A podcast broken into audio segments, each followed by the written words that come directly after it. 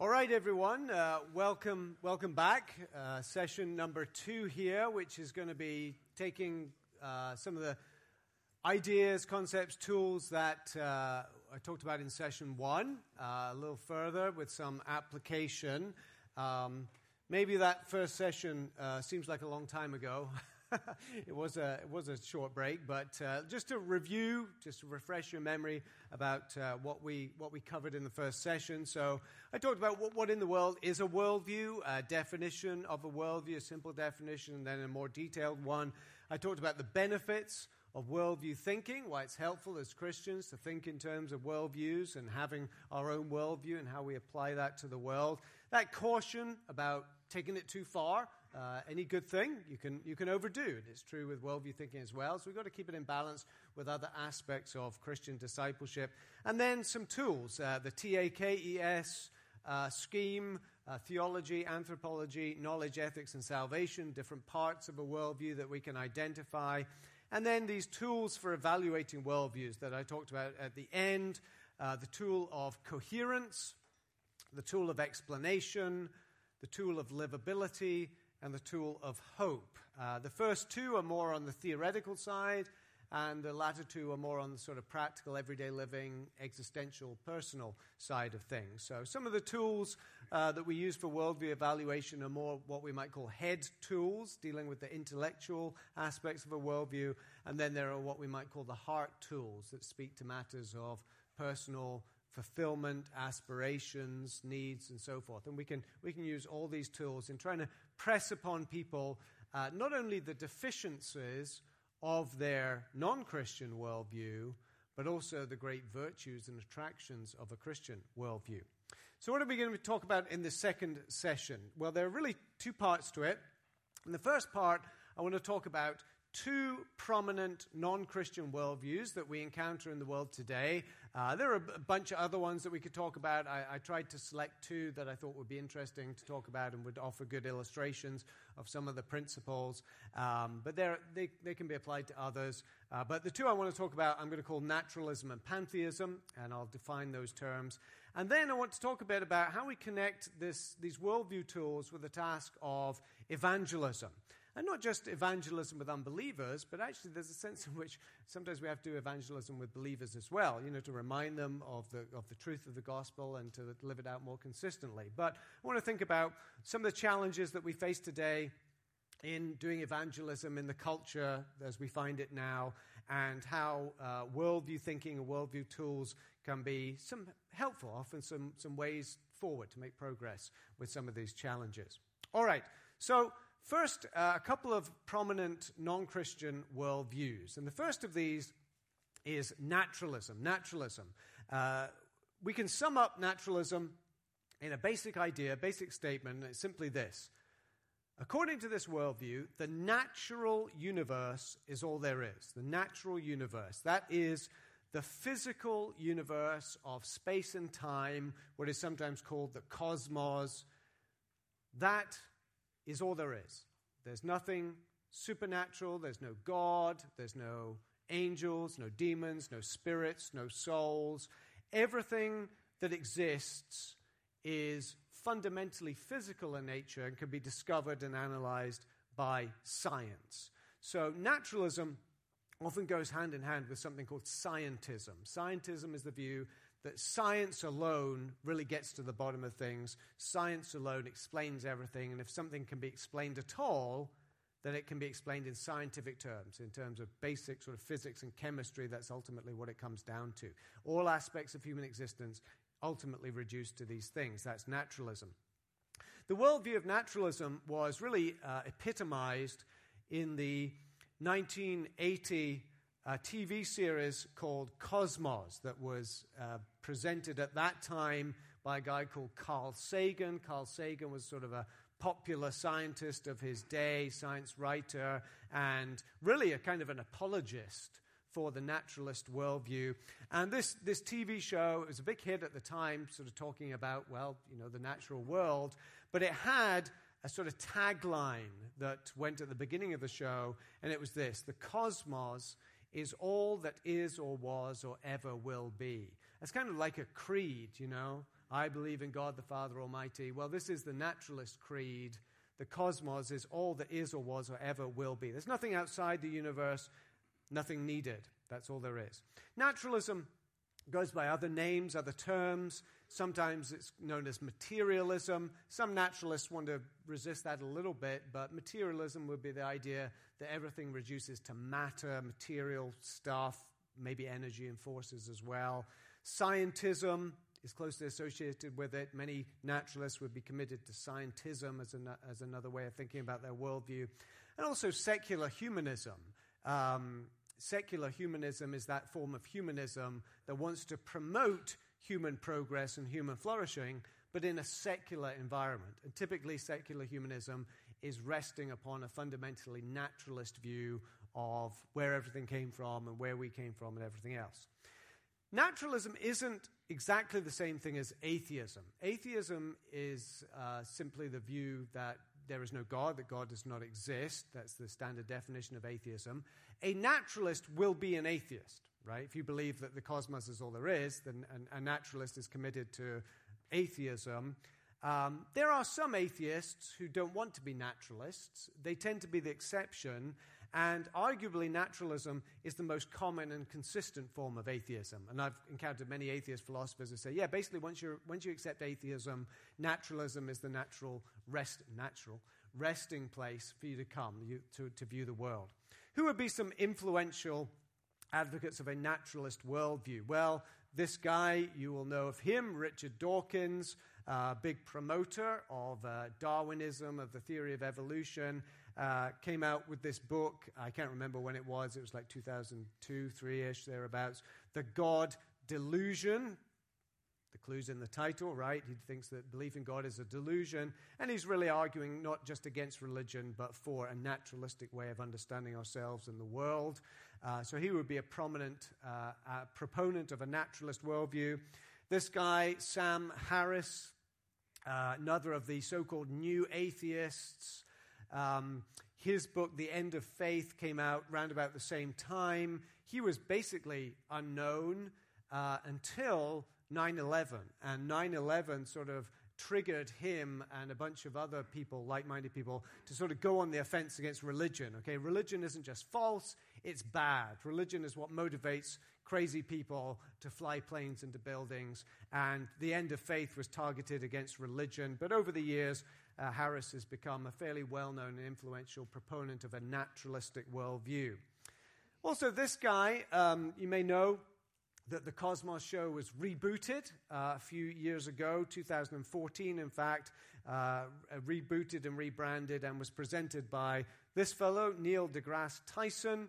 Um, and uh, he is also an, uh, an, advocate of a naturalistic worldview. He sort of quite thinks along the li- same lines as many of these new atheist types. And uh, yeah, yeah, he's been critic of religion and often says things that really uh, show that he's committed to a naturalistic understanding of reality. Well, let's think a bit about the, the content of a naturalist worldview. What does the worldview of naturalism actually say about everything? What is its basic view of reality? Well, we can use our TAKES scheme to break things down into five areas. And this is going to be a pretty compressed discussion of naturalism. If we had more time, if we wanted to go into more detail, we'd have to be more specific. But we can certainly get the gist of what naturalists will say about these five areas of theology, anthropology, knowledge, ethics, and salvation. So let me, let me try and summarize and capture uh, what, what would be said under these areas. What is the theology of naturalism? Well, again, uh, it's, a, it's a theology of denial, uh, a negative theology. Uh, according to naturalism, the ultimate reality is physical reality. Only the physical cosmos exists. This, this universe, space and time. There are some naturalists who are now flirting with the idea of a multiverse, uh, that there are other universes behind this one, but they're all understood naturalistically. So even the multiverse is basically a physical complex of stuff. Um, there are no supernatural entities, there's no God, no spirits, no souls. Some very consistent naturalists will even say there are no minds, which kind of blows your mind, right? Uh, uh, to say that there are no minds because the mental can't be reduced to the physical. At least these naturalists will say, you know, you can't reduce thoughts and ideas and consciousness to matter. And so they, they have to try and get rid of mind or try and reduce it to material stuff to just brains. There are really no minds, there's just brains, and we're just biological computers, ultimately. Um, but according to naturalism, nothing exists that science can't ultimately explain, that science can't ultimately describe. Uh, science is the benchmark for reality, and what science tells us exists, that's reality. What about anthropology, view of human beings? Well, according to naturalists, we are entirely physical beings. We're biological organisms. We're basically highly evolved animals, and all animals just are physical. We're made of physical stuff. So we have, it's not just that we have bodies, but we are bodies. Our bodies are all there is to us. There are no souls, there's no spirits, there's nothing beyond the physical. So we're entirely physical beings. And naturalism has its creation story of sorts, its creation myth, its big grand story of where we came from. And that is the standard mainstream Darwinian evolutionary story that uh, human beings are one twig of one branch of the great evolutionary tree that has developed over millions of years. Evolution, blind naturalistic evolution, has produced all species on Earth, including us, and everything can be ultimately explained by our, our evolutionary origins. So we're highly evolved, fundamentally highly evolved apes, primates. You know, we're, we're just a step up from uh, chimpanzees. Knowledge. What does naturalism have to say about knowledge? What we can know, how we know. Typically, naturalists are committed to scientism. Scientism is the view that scientific knowledge is the highest form of knowledge. Many would say it's the only true knowledge. And unless something is known scientifically, it's not really known, or at least some, until something is confirmed or has a scientific explanation, it doesn't count as knowledge. And this goes hand in hand with what is called empiricism. Empiricism is the view that all knowledge comes through the senses, it comes through observation. Science is based on empirical observations. We observe things, we come up with theories to explain them. But if you can't see it, hear it, touch it, smell it, taste it with the senses, uh, it's not real. It's not the subject of scientific knowledge. What about ethics? Well, certainly a naturalist will say ethics don't come from God, okay? Uh, morality is not based on divine commandments or divine will or anything like that. There are no transcendent moral values. There are no overarching moral values over all of, of the creation uh, or all of the cosmos. Uh, ever, uh, ethics is really uh, something that is developed along with human beings. Uh, there's an evolutionary explanation for it. Certainly, there's no God who accounts for moral values. And naturalists will have different, uh, different attempts to get ethics without God or without any sort of supernatural creator or purpose, because they will say there's no ultimate purpose or meaning, so we have to come up with our own sort of local view of ethics. And so, for a naturalist, um, e- ethics will either be a kind of utilitarianism, which says that uh, morality basically reduces to pleasure and pain. Uh, what is morally good is what maximizes pleasure and minimizes pain. The greatest happiness for the greatest number is the utilitarian axiom. So, just whatever maximizes human happiness or human pleasure, that, that's morally uh, right. Or subjectivist, ultimately, they'll say uh, morality reduces to human personal preferences and tastes, or maybe people can come together with shared preferences and come up with their own moral systems, but that's still sort of subjectivist. Or there are the hardcore naturalists who say, yeah, morality is just an illusion, okay? We, we, we need it to sort of get by. Evolution has bequeathed it to us, but there's no reality there. There's nothing really right or wrong. That's the nihilist position, denying the reality of morality altogether. And there are some like that too. What about salvation? Do naturalists have a, a, view of salvation? Well, obviously not in a religious sense, but naturalists will say there are certain things wrong with the world and things that need to be put right. There are problems that need to be solved. You get different answers here, but some common ones would be people aren't happy. Uh, there's a lot of pain, there's a lot of suffering in the world, not enough happiness, so uh, we need to do whatever is necessary to make people happier, to reduce suffering, to reduce pain, to increase pleasure, the balance of pleasure and pain in the world. Uh, a more common view now that's developed really in the last um, few decades on the heels of the sort of uh, ecological movement is that the greatest uh, problem that we face is actually extinction.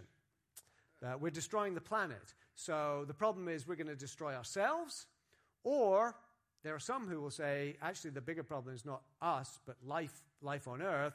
And uh, there are some radical naturalists who say, actually, human beings are part of the problem. We're sort of parasites living off other creatures here in this planet. And, I'm sorry, did I upset someone?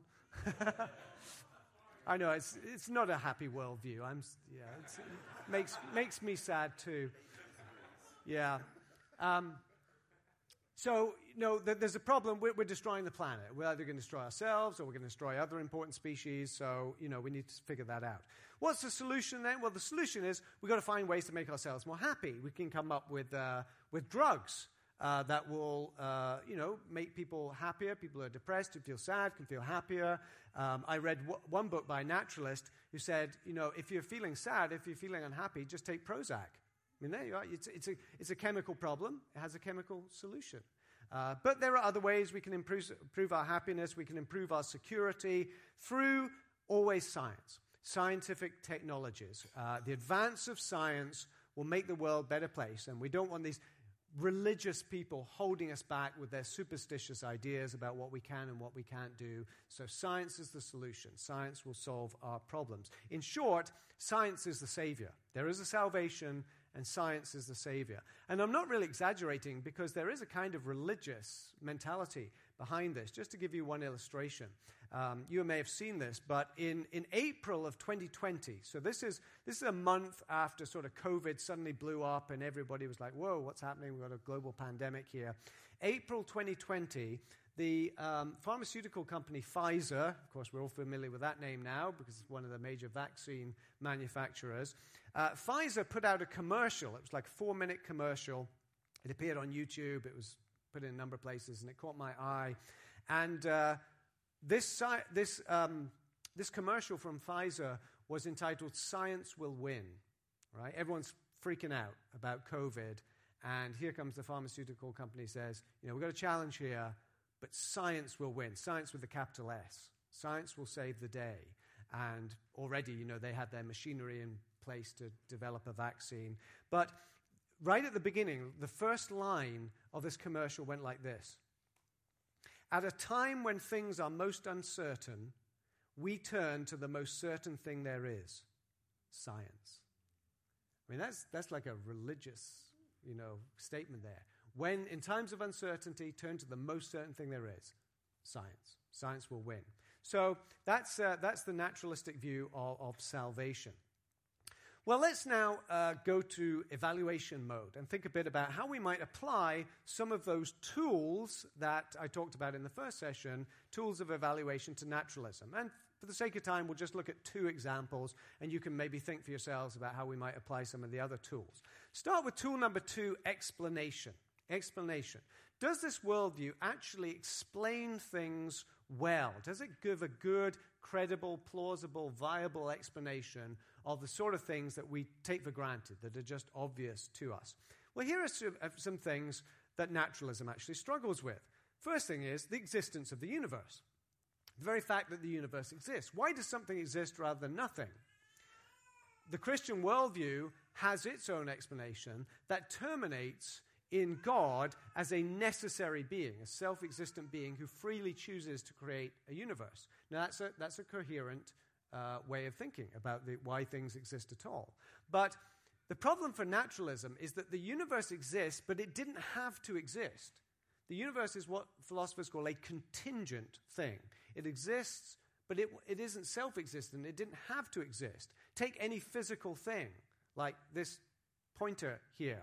It's a physical thing, it exists, but it didn't have to exist. There was no necessity to it. And what is true of any small physical thing is true of the physical universe as a whole. So, why does the universe exist rather than not? The problem for the naturalist is there's nothing else out there to explain it.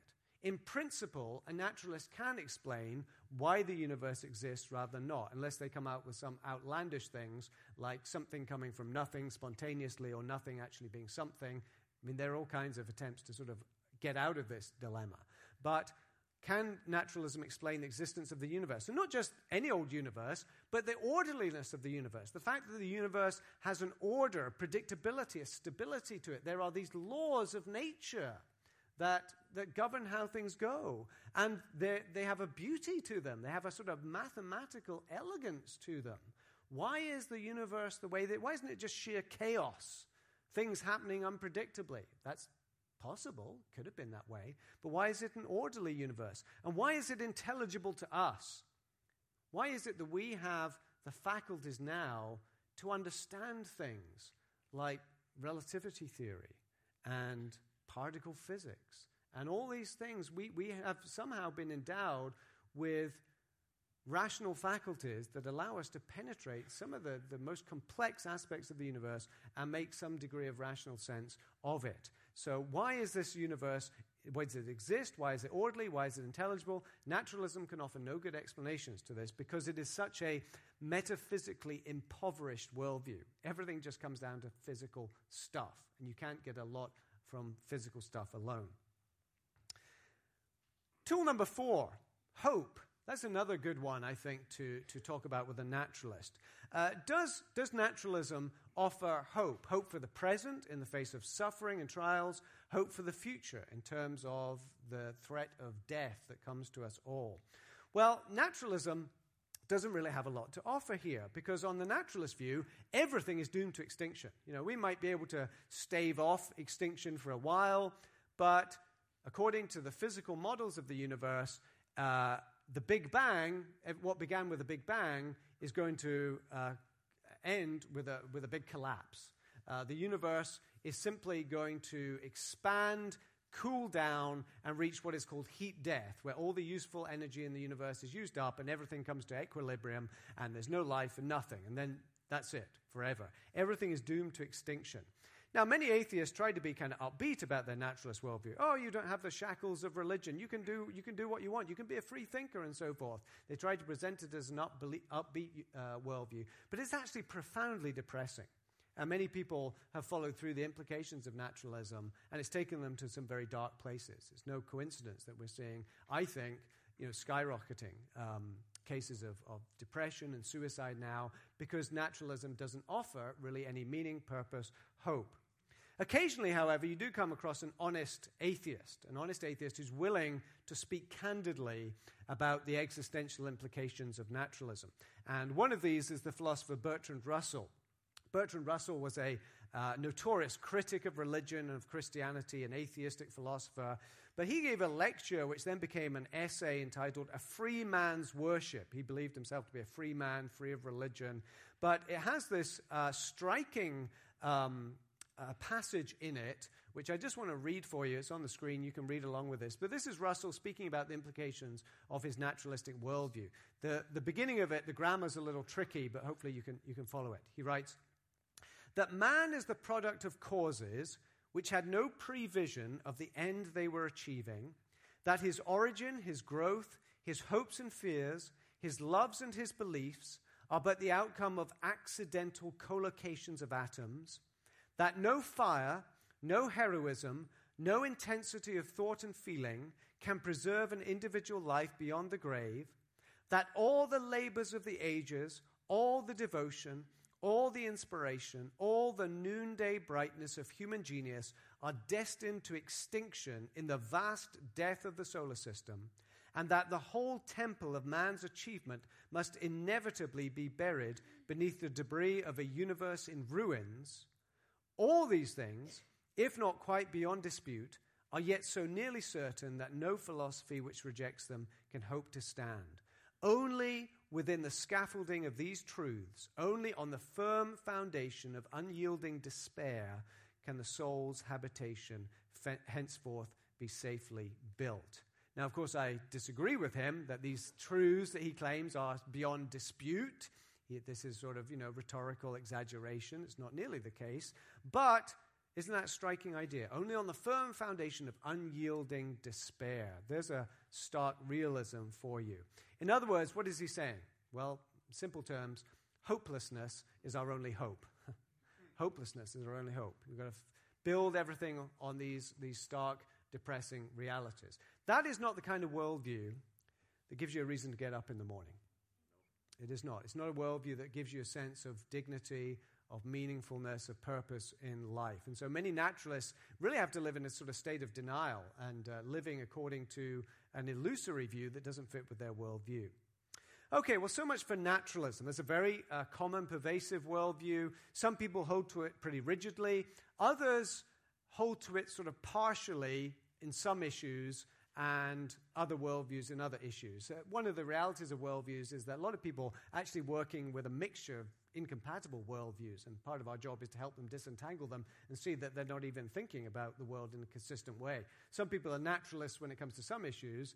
Other issues, they're sort of superstitious Eastern mystics or postmodernists. So I'm, I'm talking about these worldviews in a rather idealized sense. But there are some very consistent naturalists out there for sure. Okay, let me turn to worldview number two here. A little different, although it has some commonalities, as we'll see, and that is pantheism. Pantheism. Uh, pantheism uh, comes from the Greek words meaning all and God. Okay, so pantheism literally means all Godism, in that everything is ultimately God, everything is ultimately divine. The basic idea, the core idea that drives pantheism is this all is one and all is God. All is one and all is God. There is no creator God who is distinct from the world, who is transcendent. Rather, God and the world are ultimately one. God and nature are ultimately one. Um, there was a, a famous um, Enlightenment philosopher by the name of Spinoza who was a pantheist, and uh, he referred to reality as, as God or nature. In other words, sometimes you can talk about, call it God, sometimes you can call it nature, but it's basically one and the same thing. And he, was, he wasn't an Eastern religious guy, but he was, a, he was a monist and a pantheist. That was his view of God. But this is a pervasive view that you find is very common in, in certain Eastern religions, in New Age thought, and uh, it ultimately says all of reality is divine. All of reality, including us, are part of one big uh, monistic divine entity um, and not really a personal agent. So, pantheism has historically been uh, most prominent in Eastern religions, but it has made significant inroads into Western culture through New Age writers, the New Age movement, which appeared sort of the 60s and 70s and had its heyday uh, in maybe the 80s and 90s. And the worldview of pantheism has been reflected in many books, movies, TV shows, including this one. Some of you may have seen. Uh, Avatar. Avatar. Anyone remember when this movie came out? Have a guess? Close, 2009. 2009. And of course, it was sort of groundbreaking with its uh, CGI at the time. But there are a number of themes in this movie that really fit with a pantheistic worldview. Uh, all of life is interdependent and all of life is sacred. Uh, all organisms in the universe are ultimately connected. The universe is one, in a sense, one big living organism with some sort of spiritual aspect to it. And human beings, as well as these creatures, the Na'vi, are absorbed into the tree of souls when they die. So there's a sort of a doctrine of reincarnation incorporated there. We all go back into the one, and then there's new life, and it's all part of one connected whole. Um, and there was a strong you probably picked up on this in a strong environmentalist political message, a green uh, uh, creed that accompanied this movie. You got the bad, bad capitalists who wanted to exploit the environment and dig up this planet and so forth, and, and they're the bad guys, and the good guys are those who, who want to preserve the environment and treat, treat all of nature as sacred at some level. You may be aware that um, Avatar 2 is uh, due to be released uh, coming December. It's been delayed, like many of these movies have been because of COVID, but apparently Avatar 2 is on its way. And then Avatar 3, 4, and 5.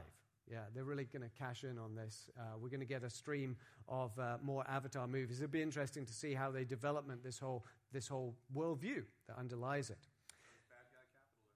Yeah, of course, right. You know, the Hollywood studio is making lots of money out of it, right.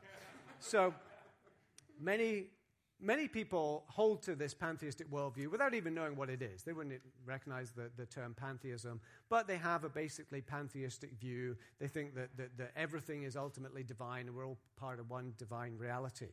Let me just talk briefly about some proponents of this worldview who have had some influence. Um, this guy, Deepak Chopra, Indian born uh, endocrinologist, trained, medically trained, but he turned uh, to alternate, alternative medicine, became a big advocate of alternative medicine, and then really became a new age guru.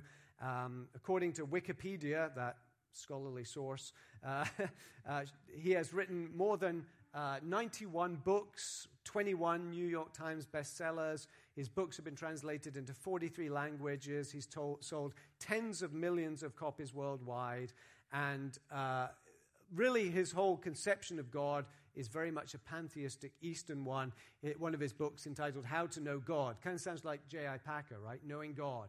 Well, the God he wants to tell you about is not J.I. Packer's God by any means. It's, uh, uh, it's all about discovering the divine within us and within all of reality. And uh, many of the ideas and the self improvement techniques that he has advocated um, have their roots in Eastern religion, Eastern philosophy. And interestingly, he has been a vocal critic of the worldview of naturalism. So, you know, these other non Christian worldviews are warring against each other. He's criticized the naturalists for being too conventional, too conventionally scientific, for not recognizing that there's this spiritual divine aspect to the universe. Another uh, well known influential advocate of pantheism is this guy, guy Eckhart Tolle. His best selling book, The Power of Now, was published in 1997. And uh, according to him, this book aims at a transformation of human consciousness to give the reader a taste of enlightenment. Again, you hear the Eastern religion coming through here. What do we need? We need enlightenment. And this book will help you to attain that enlightenment. And this, this book is essentially a blend of sort of psychobabble, self help nonsense, and also eclectic New Age spirituality, finding the divine within. Some people have referred to it rather dismissively as repackaged Buddhism, because there's a lot of these ideas in it. But this book has sold several million copies, so he's obviously onto something. But who would you say is the most influential advocate of New Age spirituality today, at least in recent years? I think I heard it. Oprah. Oprah. Yeah, you got it exactly right. Uh, there she is with Eckhart Tolle. Uh, his success is mainly due to her. She featured his book on her influential book club. It was the book of the year, and that's what really launched him. And she has long been an advocate of all manner of New Age ideas that ultimately have a kind of pantheistic worldview behind them. Well, let's get into the details of pantheism. Again, we'll, we'll have to be brief here, we'll have to be concise. Uh, but what would pan- the worldview of pantheism say in these five areas, the T A K E S? First of all, theology. Well, of course, this worldview has a view of God. It's not a Christian view, it's not a biblical view, it's not a monotheistic view, but rather it's a pantheist view.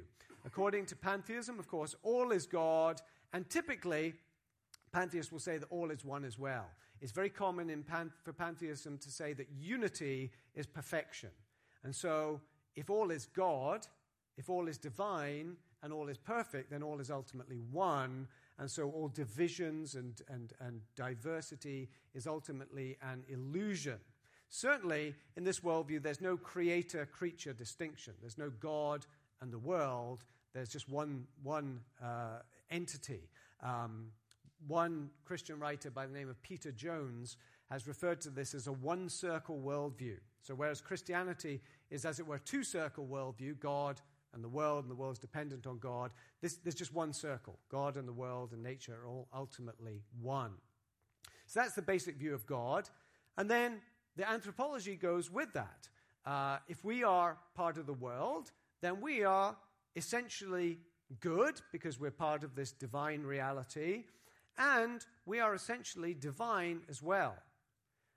Pantheists will either say ultimately there's no distinction between good and evil, or they'll say that the oneness itself is pure goodness. And if we're part of that, then we're at least we're either divine now or we have the potential to, to, to become divine. Usually it's a matter of recognizing what we already are. That's, you know, you look within, you find the divine within, and that leads you to enlightenment. Knowledge. Well, pantheists will often say that there's a higher kind of knowledge that goes beyond scientific knowledge. Deepak Chopra is a good example of this. He trained in conventional medicine, but then discovered alternative medicine that, you know, ordinary science can't explain, but it's still, it's, it's proved its worth uh, through the wisdom of the ages. And so there's a lot of spiritualism and mysticism reaching a higher consciousness that transcends ordinary categories of reason. Instead of either or thinking, you've got to find both and thinking. This is what Eckhart Tolle says. So there's a higher consciousness that certain techniques can lead us to this transcendent, well, not really transcendent, but certainly higher, advanced, enlightened kind of knowledge beyond mere scientific knowledge. What about ethics, right and wrong? What would this worldview say in that area? Well, certainly there's no transcendent moral values that are, as it were, over the universe and over human beings because there's no God. If there's no transcendent God, then there's no transcendent basis for moral values. So here, actually, pantheism is in the same position as naturalism. There is nothing beyond the universe that would be over it in any, with any moral authority. Um, you get different views uh, among pantheists, but it's very common for pantheistic ethics to be radically egalitarian if everything is one, right? There's no distinctions, there's no hierarchies, no one's over anyone else. So flatten everything out, everything becomes equal with everything else.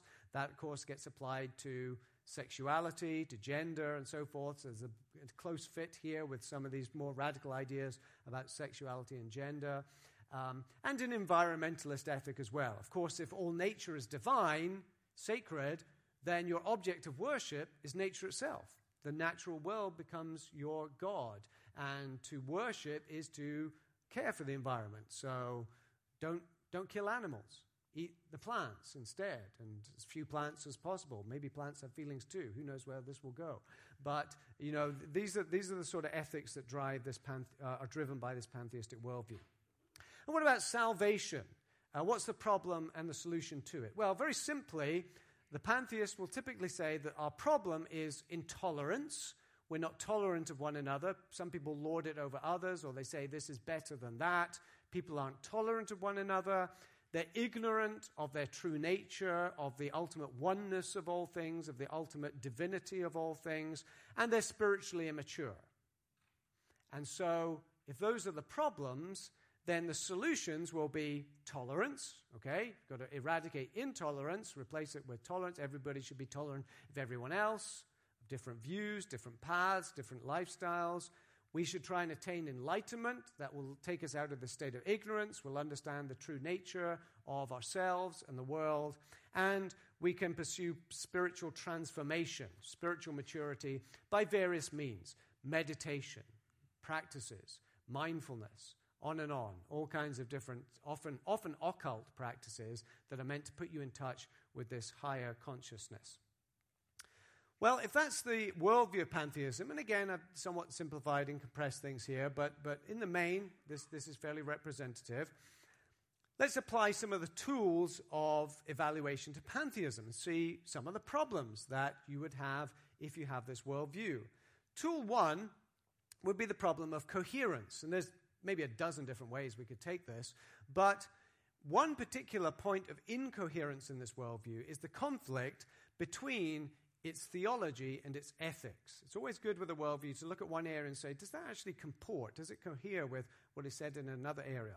On the one hand, this worldview wants to say there is no transcendent personal creator, no source of ultimate moral authority, a personal creator who determines what is right and what is wrong. But then that doesn't really comport with its ethics. Because a pantheist, although a pantheist may claim to be a relativist, there are always some moral absolutes there. This is true of any ethical relativist. Scratch a moral relativist and you quickly find a moral absolutist. There are certain things they're not willing to disagree about. And in this case, it's, it's tolerance. Tolerance is an absolute. As I saw with a, once a bumper sticker saying, intolerance will not be tolerated presumably the person who had that bumper sticker thought that was really clever. I didn't think so. I mean, I, you know, it's flatly self contradictory. Intolerance will not be tolerated. But tolerance is treated as an absolute. But the question is why? What obligation do we have to be tolerant? Where does that obligation come from? Why should we be tolerant? Likewise, for the idea that we should respect all life. Why should we respect all life? Why should we treat life as, as sacred? Where does this moral absolute come from? If you don't have a transcendent God to ground these these absolute moral obligations that are binding on human beings, it's really anything goes. You know, you can, you can live any way you want to live because there's nothing binding over us. Indeed, if, if I'm divine, then I, I get to function like a God. You know, if, if God is the source of morality and I'm divine, ultimately divine, I get to, I'm my own moral authority. I get to set my own standards. It collapses into radical moral anarchism. We could go on with other points, for example, where the, the anthropology, uh, which is typically an evolutionary anthropology, whether that fits with ethics as well. But you can, you can explore this for yourself. But uh, what about the third tool that I talked about, the livability tool? Uh, well, again, livability uh, there's a real problem for pantheists here, and it happens on multiple levels. But I'll just, I'll just bring out one point here. I really alluded to it a moment ago. Um, if pantheism really were lived out consistently, if, if its view of, if its theology and its anthropology were applied consistently, it would lead to outright moral anarchy. Each one uh, being, you know, ruler in his own eyes, being right in his own eyes, setting his own standards. Um, because if, if all is divine and all is one, then it follows that everyone is divine. Right? And that's the logic of pantheism. If all is one and all is divine, then everything and everyone is divine, is in a sense sacred. But then, if, that apply, if I apply that to myself, if I'm divine, then no one is in a position to judge me or criticize me. I'm divine. Okay? There's no authority over me that gets to judge whether what I do is right or what I do is wrong. I become my own moral authority, but of course that applies to everyone else as well. Each one becomes his or her own moral authority. Likewise, if all is divine and all is one, then strictly speaking, there's no distinction even between good and evil. Once you really push this to the point of consistent monism, all is one, then even the distinction between good and evil becomes eradicated. And that's where many Eastern philosophers have ended up. They said, you know, the, the, the, true oneness, even the distinction between good and evil is an illusion. Well, you know, try, try telling that to the judge when you're, you know, pulled into court for having committed a crime. Oh, you know, there's no ultimate distinction between good and evil. Aha, right, take him away. You know, you, that's not something that you can live out consistently on a day to day basis. And pantheists don't, of course. They make as many moral judgments as anyone else. Here's a quotation from a famous person If all is one, then nothing is wrong. If all is one, then nothing is wrong. Anyone know who said that? Charles Manson. Charles Manson, the notorious, notorious serial killer, who, by his own admission, was only working out the, the moral implications of his uh, Eastern monistic worldview. And he's, in a sense, he's right. If all is divine, if all is one, then nothing is truly wrong.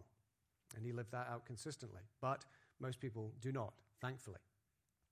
Okay, well, let me shift gears now. We've looked at a couple of worldviews, and there are others that we could look at. We could look at Islam, we could look at um, postmodernism, we could do the same sort of critique and evaluation.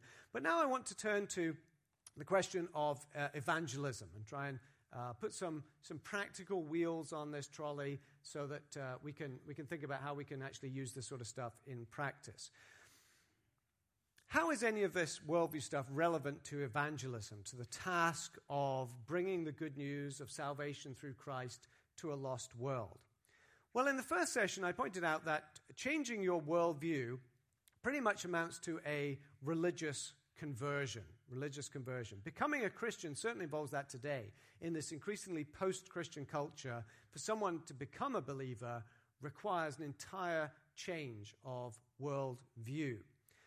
Now, in spiritual terms, of course, we cannot bring about a genuine conversion. That requires a, a, supernatural change of the heart and the mind. Only the Holy Spirit can bring about a genuine conversion.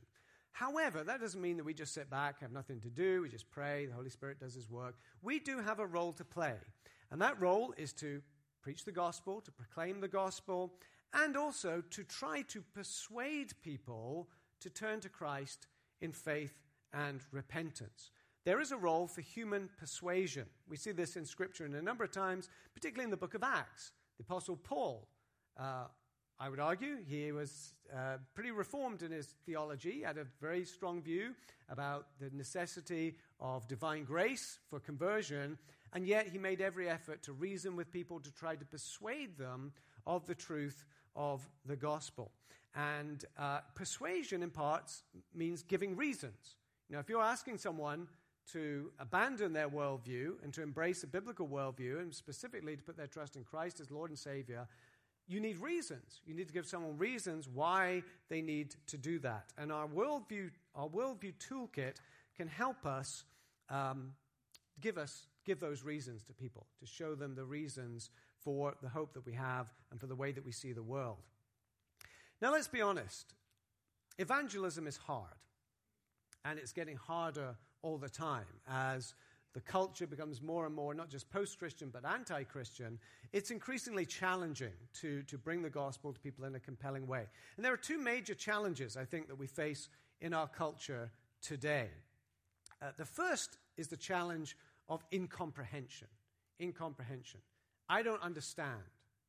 The days of the four spiritual laws are really behind us. They, they had their day, they were important in their time, but just giving people, you know, the Roman road, some quotations from Romans and saying, you know, you're a sinner, uh, you need to be, you're under the judgment of God, you need to put your trust in Christ. That kind of message makes no sense unless you put into place a framework, a worldview in which those gospel claims actually make sense.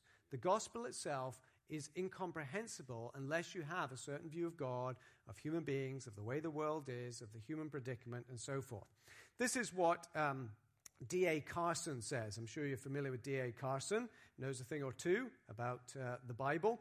So, uh, this is from his book, The Gagging of God. He says this The good news of Jesus Christ is virtually incoherent unless it is securely set into a biblical worldview.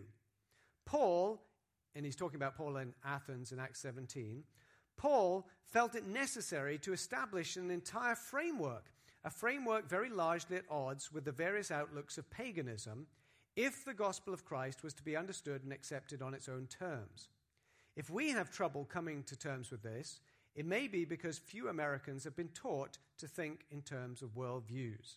What he's saying is very insightful here. He's saying that Paul recognized that these pagan Greeks they didn't have a biblical worldview or anything close to it. He actually had to go on the offense against their pagan worldview to challenge it in order to make room for the gospel that he was preaching to be understood.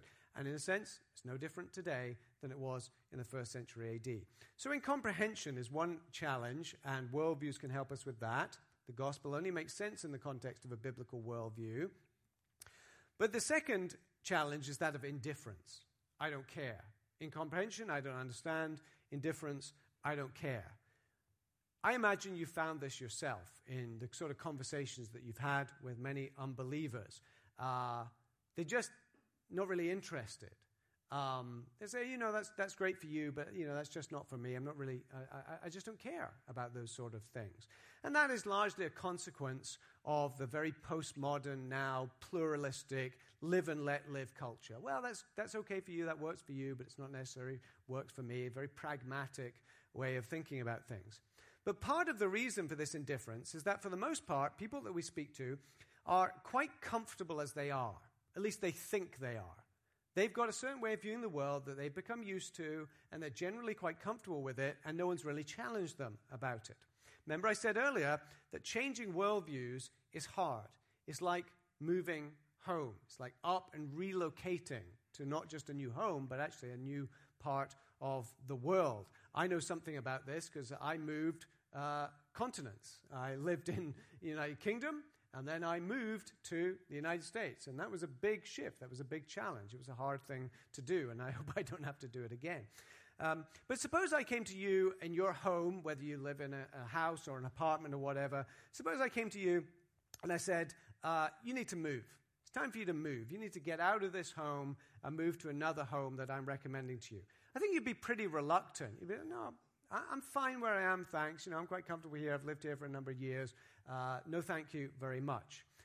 But then suppose I showed you that there are some problems with your current dwelling place. Suppose I showed you that your roof is actually leaking badly and has been for years, unbeknownst to you, that your walls are filled with dry rot, that your foundations are crumbling and collapsing, and that the framework of your house is infested with termites. In fact, what I show you is that this is your house. And it's not in the good state that you thought it was. Now, if I showed you that your house is in a bad place and that there are some real problems with it, now you might be more interested in taking up the invitation that I'm putting to you. Now you might be more interested in talking about, well, what's this other home that, uh, that you have to talk about? So no one moves home unless there's good reason, unless there's really good reason, unless there's motivation. It's the same with worldviews. No one will change their worldview or even seriously consider doing so, not even consider it as a proposition, unless there's good reason to do so, unless you've, in some sense, dislodged or undermined or made them somewhat uncomfortable with the worldview that they already have. And in fact, we can do that with some of these worldview tools. And what we can show people is actually, in a sense, they've already been squatting in another worldview. They've been living in one worldview, but they've been secretly squatting in another worldview, namely the Christian worldview, because they've been de- depending on things. They have certain assumptions about the world that don't fit with their own worldview, but really they're borrowing from a Christian worldview in order to make sense. of it. And we understand why that is, because they're, despite what they think, they're creatures made in the image of God. God made them to live in this, in this world. They're designed for this world, and they're, they're wired for this world. There are certain ways of thinking, assumptions that they have that fit with reality, with this Christian worldview as it, as it truly is. And our job is to sort of help them gently, respectfully, politely, kindly, to see that that is the case, that their worldview doesn't make sense of things, but that our worldview does, and that in a sense they've been squatting in a Christian worldview the whole time. So, let me finish up by giving you a sort of a, a strategy um, for what I call worldview evangelism. Three steps, three basic steps for worldview evangelism, that is, for using the concept of worldviews in evangelism. There was a song, was it Three Steps to Heaven years ago? Well, this is not quite the same, but three steps for worldview evangelism. Um, how you can use your, your knowledge of worldviews to address both these challenges of incomprehension and of indifference. So here's step one what I call worldview awareness. Worldview awareness. First of all, you need to introduce the person that you're speaking to to the idea of a worldview. I mean, you just got to get that concept out there in order to have a discussion about it. Now, the trick is to do this in a natural way. Okay, it's not just you know the sort of thing you bring up in casual conversation. You know, you're at a party, you're talking about the, the baseball game at the weekend, and then you say, "Hey, but enough about baseball. Let's talk about our competing worldviews." okay, uh, yeah, time to go. You know, that's not the way to do it. There, there are ways to naturally. Uh, turn a conversation towards the topic of a worldview. And it requires a little bit of practice, a little bit of imagination. But suppose maybe you're in a conversation and it comes up that you're a Christian, and um, someone says, Well, you know, that's interesting. I- I'm not really religious. And you say, Well, actually, I don't see Christian- Christianity as a religion. I see Christianity more of, uh, as a worldview. Oh, well, that's interesting. What do you mean by worldview? Boom, and you're off. You can talk about what it is to have a Christian worldview and then say, you know, you, you have a worldview. Maybe you never realized it. Let's talk about that. Or maybe you see something in the news, some terrorist atrocity carried out by some Islamic fundamentalist group that happens from time to time. And you, this comes up in conversation. Or did you hear the news about this, uh, this, this terrorist attack? And you might say, well, you know, we, we agree this is an evil act, but if you have their worldview, you could understand why someone would do something like that. Because most people can't conceive why someone would do that. You could say, well, actually, given the worldview that they have, it makes sense for them to do something and see it as morally commendable. Well, what do you mean, the worldview that they have? Again, you've introduced that, you've made it the topic of the conversation.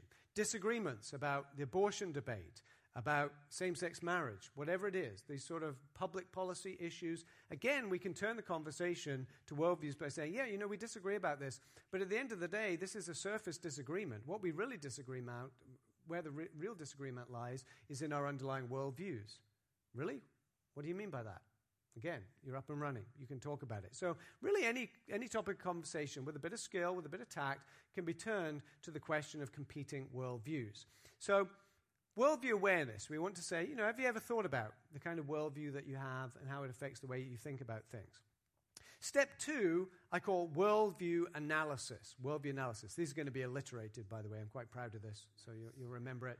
Worldview awareness, worldview analysis. In this step, we want to identify the other person's worldview. And we sort of do this internally by talking to them, by asking questions. Maybe mentally, we're using the TAKES scheme to sort of scope out where they stand on these different issues. So we want to identify the other person's worldview by asking them questions, observing their life, seeing what is important to them, what they say, what they believe about things, the different moral views that they have, and then analyze it. Analyze it using the sort of tools for worldview evaluation that we talked about er- earlier coherence um, explanation, livability, hope, and others that we could talk about. And what we would want to say then at this point is well, it seems to me that your, your worldview is basically this. You have this, you have this basic worldview.